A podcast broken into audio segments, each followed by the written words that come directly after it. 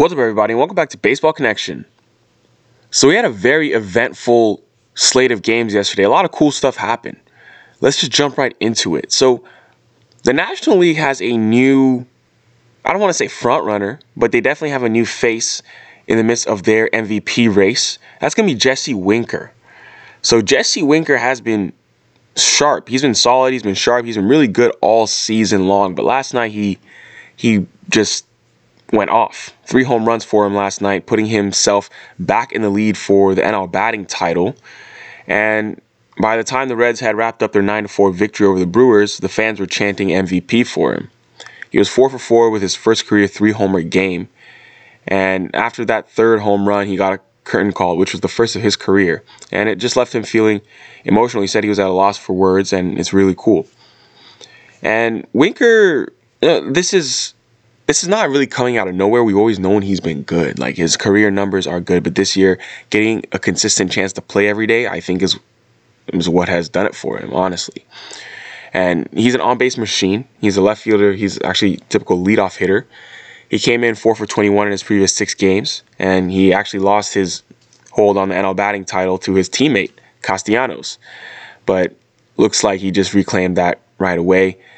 You know, just yeah, four for four. This early in the season, that's still going to move your average quite a bit. And now he's at 356, leading the National League. But that one-two combo in the Cincinnati lineup, those guys combined to lead the majors in most offensive categories. Talking average, homers, hits, total bases, on base percentage, slugging percentage, obviously OPS. When you add those two, and then extra base hits. So they're having a lot of fun, and those two guys are, are doing a really good job. The Yankees turned triple play yesterday, and that set up a wild walk off. It, it, was a it was a heck of a game. So yesterday, runners on first and second, Andrew Vaughn at the dish for the White Sox, ground ball to third base, and then they go around the horn for the triple play. Chapman on the mound. That that was the ninth inning. That was the ninth inning.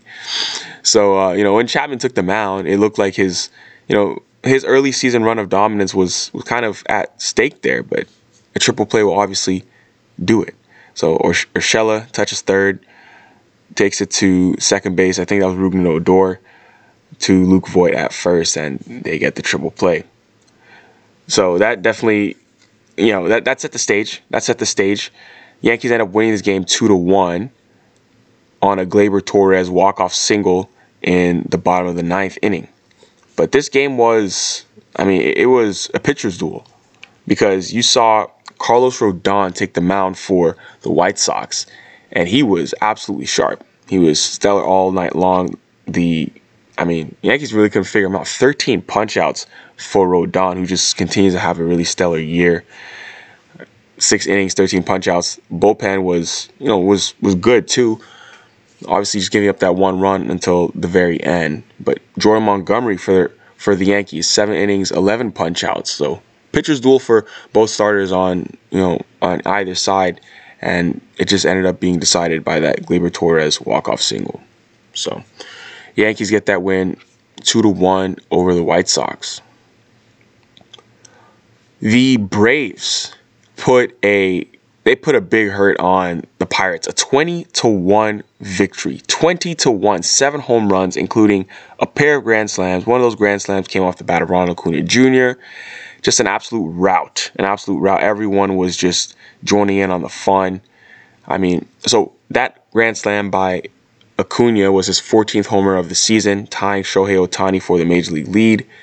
Acuna had five ribbies in the game, which ties his career high. And yeah, 20 to 1, that, that kind of says it all. Austin Riley, two home runs. Dansby Swanson, home run. Ehire Adrianza hit a home run. I mean, it, it was just everyone just it's one of those games, those little league games where the bat rack is just busy all night long. You come in, you score, and you're almost up again. It's just one of those things. Ozzie Albies, just everyone just joining in. Forgetful night, forgettable night for uh, the Pirates. Obviously, you know, it got to a point where the game got out of hand, and Acuna tried to hit left-handed. He went up there with a left-handed helmet. Then Brian Snitker told him no, not to do that. I mean, at that point, the Pirates had already put in a position player. So I don't see why, if, you're going to throw a position player, why can't someone on the other team go ahead and decide to hit opposite handed? It's not like the game matters at that point anyway, but we're still we're still stuck in this in this bygone era with these old with these old uh, managers not wanting to break unwritten rules, but they'll be out of here soon enough. Honestly, like in a few years, these guys will retire and they'll be replaced with more modern managers who can tolerate having some fun. God forbid. Heading down to Dunedin, the Rays won this one over the Blue Jays nine to seven in twelve innings. In twelve innings, I will say, I mean, obviously, games down there in Dunedin, that that field is the ultimate hitter's park. It's the ultimate hitter's park. I mean, balls really carry there, and it's it's. I think it's the dimensions are smaller than your typical major league park. But Vlad Guerrero Jr. two home runs yesterday, and he continues his monster year. He now has 13, and just yeah, he's he's he's the Vlad that we wanted, and he's going to be a problem moving forward. But like I said, the Rays did actually win this game. A couple home runs from Brandon Lowe Francisco Mejia a grand slam in the 12th inning, which was the deciding blow, deciding blow, which helped them seal the victory. The Rangers, my goodness, this was an exciting win for them. So they were, it was uh, bottom of the 10th, two on, two out, down to the last out. Adolis Garcia hit a walk-off three-run homer. He continues to have his monster season. I did not know who this dude was before this year. I will not kid you. I did not know who he was. But I mean, over the past month, he's been the greatest hitter on the planet, according to his manager Chris Woodward. Woodward. I mean, his slash line 333 and 1105 OPS and 21 RBIs this month. That's three weeks worth of work. And he's had a lot of big, big, big moments. So that walk-off three-run homer, Oppo Taco for Adolis Garcia sealed the win for the Rangers 7 to 5 over the Astros at Globe Life Field. There was a lot more yesterday. Bauer 11 punchouts as he got the win over the Giants out there in the Bay. A big win for them as they're trying to make their way back up to first place in the NL West. Just a lot of good stuff yesterday.